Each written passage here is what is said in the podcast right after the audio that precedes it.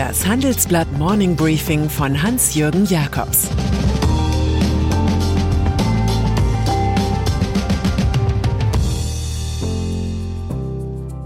Guten Morgen allerseits. Heute ist Freitag, der fünfzehnten Oktober, und das sind unsere Themen. Grüne und F D P denken Liberalismus neu. Der Schattenmann von Adler spricht. Junge Union rechnet mit Söder ab. Liberalismus. Viele Jahre war die politische Geografie Deutschlands klar. Mitte, links, rechts. Man wusste, wer wo stand und was man zu erwarten hatte. Heute aber sind uns Gewissheiten ebenso abhanden gekommen wie Bindungen. What's left? Fragte man schon vor vierundzwanzig Jahren angesichts der neuen Mitte. Heute geht es um Lifestyle-Linke gegen echte Linke. Im politischen Zentrum brodet derweil der Streit um den zeitgemäßen Konservatismus, begleitet von Tiefschlägen. Der softe Armin Laschet hielt sich genauso wenig wie Sebastian Kurz oder Donald Trump. Diese radikalisierten Vertreter einer Bürgerlichkeit, die Ratio zuweilen durch Ressentiment ersetzt. Aktuell viel naheliegender ist aber die Frage, was den neuen Liberalismus ausmacht. Schicken sich doch mit der F D P und den Grünen zwei sehr unterschiedliche liberale Parteien an, ins gezimmerte Koalitionshäuschen einzuziehen. Reformen. Die Orts- und Verlaufsbestimmung des deutschen Liberalismus ist Thema unserer Wochenendausgabe, Stichwort Neuerfindung. Es geht darum, wie die beiden beliebtesten Parteien bei den Erstwählern, Liberale und Grüne, das Land reformieren können. Wie können sie die sozial-ökologische Marktwirtschaft etablieren und den Wert der Freiheit stärken? Unser Ansinnen ist nicht, unter der S P D in die Regierung einzutreten, sondern wir wollen mit den aufgeschlossenen Grünen den Grundtenor der Politik bestimmen, verrät F D P-Senior Hermann Otto Solms. Man erinnert sich bei der F D P stärker als zuvor an den Grundsatz von John Locke. Danach darf ein freier Mensch alles, was er der Natur mit seiner Hände Arbeit abbringt, auch sein eigen nennen, was jedoch nur so lange gilt, wenn auch bei den anderen gemeinsam Gutes verbleibe. Der moderne Liberalismus denkt vom Individuum her an die ganze Gesellschaft. Mit den sozialliberalen Freiburger Thesen von vor fünfzig Jahren hat das gar nichts zu tun, findet Politikprofessor Hans Vorländer. Das Programm damals hätte Vermögensbildung, Eigentumsverhältnisse und, einst total innovativ, die Umweltpolitik thematisiert. Manchmal ist Tradition zu gut, um sie einfach zu vergessen. Christian Lindner.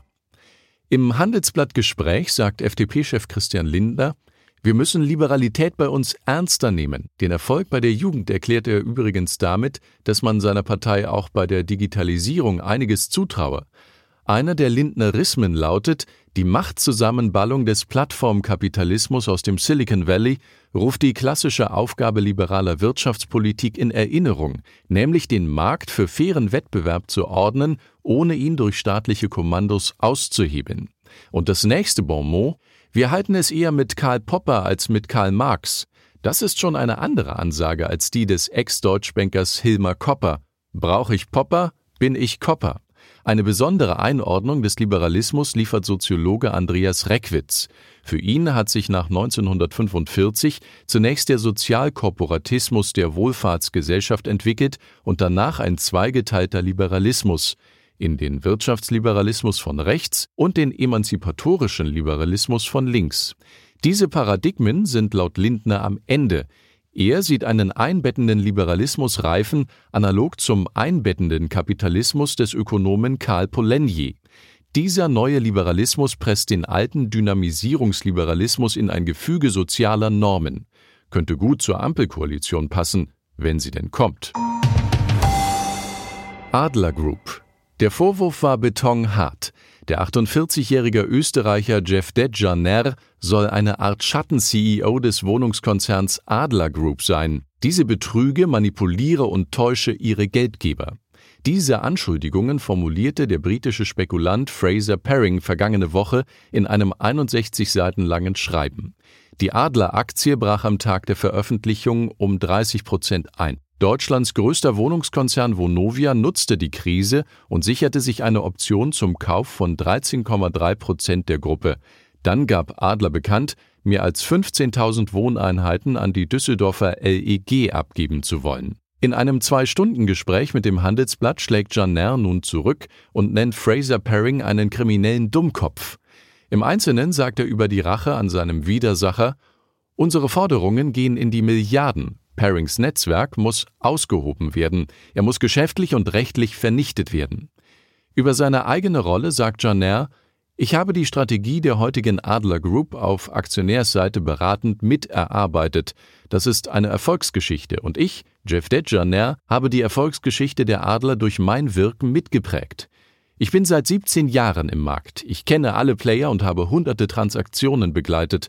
Manche bezeichnen mich als den Dealmaker des Landes. Zu einem anonymen Briefeschreiber, der Vorwürfe wegen Bereicherung erhebt, meint er: Als Whistleblower gehe ich doch zu einer Behörde wie der BaFin oder zur Staatsanwaltschaft.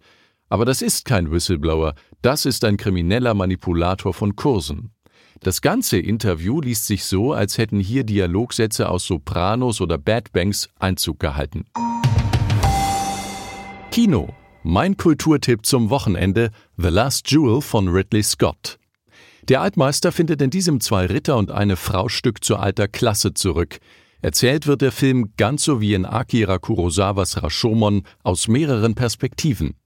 Dabei glaubt man am ehesten der einsamen Frau. Sie fühlt sich vom eigenen Ehemann Jean de Carouge sowie vom Bon Vivant Jacques Legris bedrängt und genötigt. Das exzellente Drehbuch schrieben Matt Damon, der den Gatten spielt. Auch Ben Affleck, der den Mentor des angeblichen Verführers Legris gibt, textete mit. Insgesamt eine luzide historische Annäherung an die aktuelle MeToo-Problematik. Junge Union. Nach der verpatzten Bundestagswahl räumt die C D U Armin Laschet ab. In der C S U hat Markus Söder ungeahnte Kämpfe auszustehen. Den Deutschlandtag der Jungen Union, J U jedenfalls, schenkt er sich zugunsten einer Basiskonferenz in Oberfranken. Taktisch ist das verständlich, denn just gestern wurde ein brisantes Wahlanalysepapier der J U publik. Wir haben aus eigener Schwäche verloren, nicht wegen der Stärke der anderen, heißt es da. Laschet habe als Kandidat die Menschen nicht so erreichen können, wie es von vielen erhofft wurde. Laschet sei im Gegenteil Grund für viele gewesen, auch gegen langjährige Gewohnheiten die Union diesmal nicht zu wählen. Und dann spricht die J U von einer offenen oder verdeckten Demontage des Kandidaten aus den Führungskreisen, insbesondere auch aus München. Diese habe eine positive Imagebildung von Armin Laschet unmöglich gemacht. Schönen Gruß auch. Und Servus an den Söder-Markus. Saudi-Arabien. Und dann ist da noch Christian Streich als Trainer des Bundesligisten S C Freiburg so etwas wie der Anwalt des ehrlichen Fußballs. Empörend findet er nun die Übernahme von Newcastle United durch ein saudi-arabisches Konsortium. Dort dominieren der Staatsfonds P I F und der umstrittene Kronprinz Mohammed bin Salman, der allem Anschein nach den kritischen Journalisten Jamal Khashoggi ermorden ließ. Streich nimmt kein Blatt vor den Mund. Am meisten ärgere ihn, dass an diesem Fonds Leute beteiligt seien, die in schwere Menschenrechtsverletzungen verwickelt sind. Streich weiter: Da passieren immer wieder Dinge im Fußball, die jegliches Maß überschritten haben. In Riad liegen derweil weiter viele Petrodollar, die angelegt werden wollen.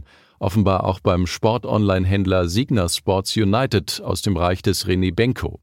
Auch dank einer Kapitalspritze von P I F ist die Firma schon bald an der Wall Street notiert.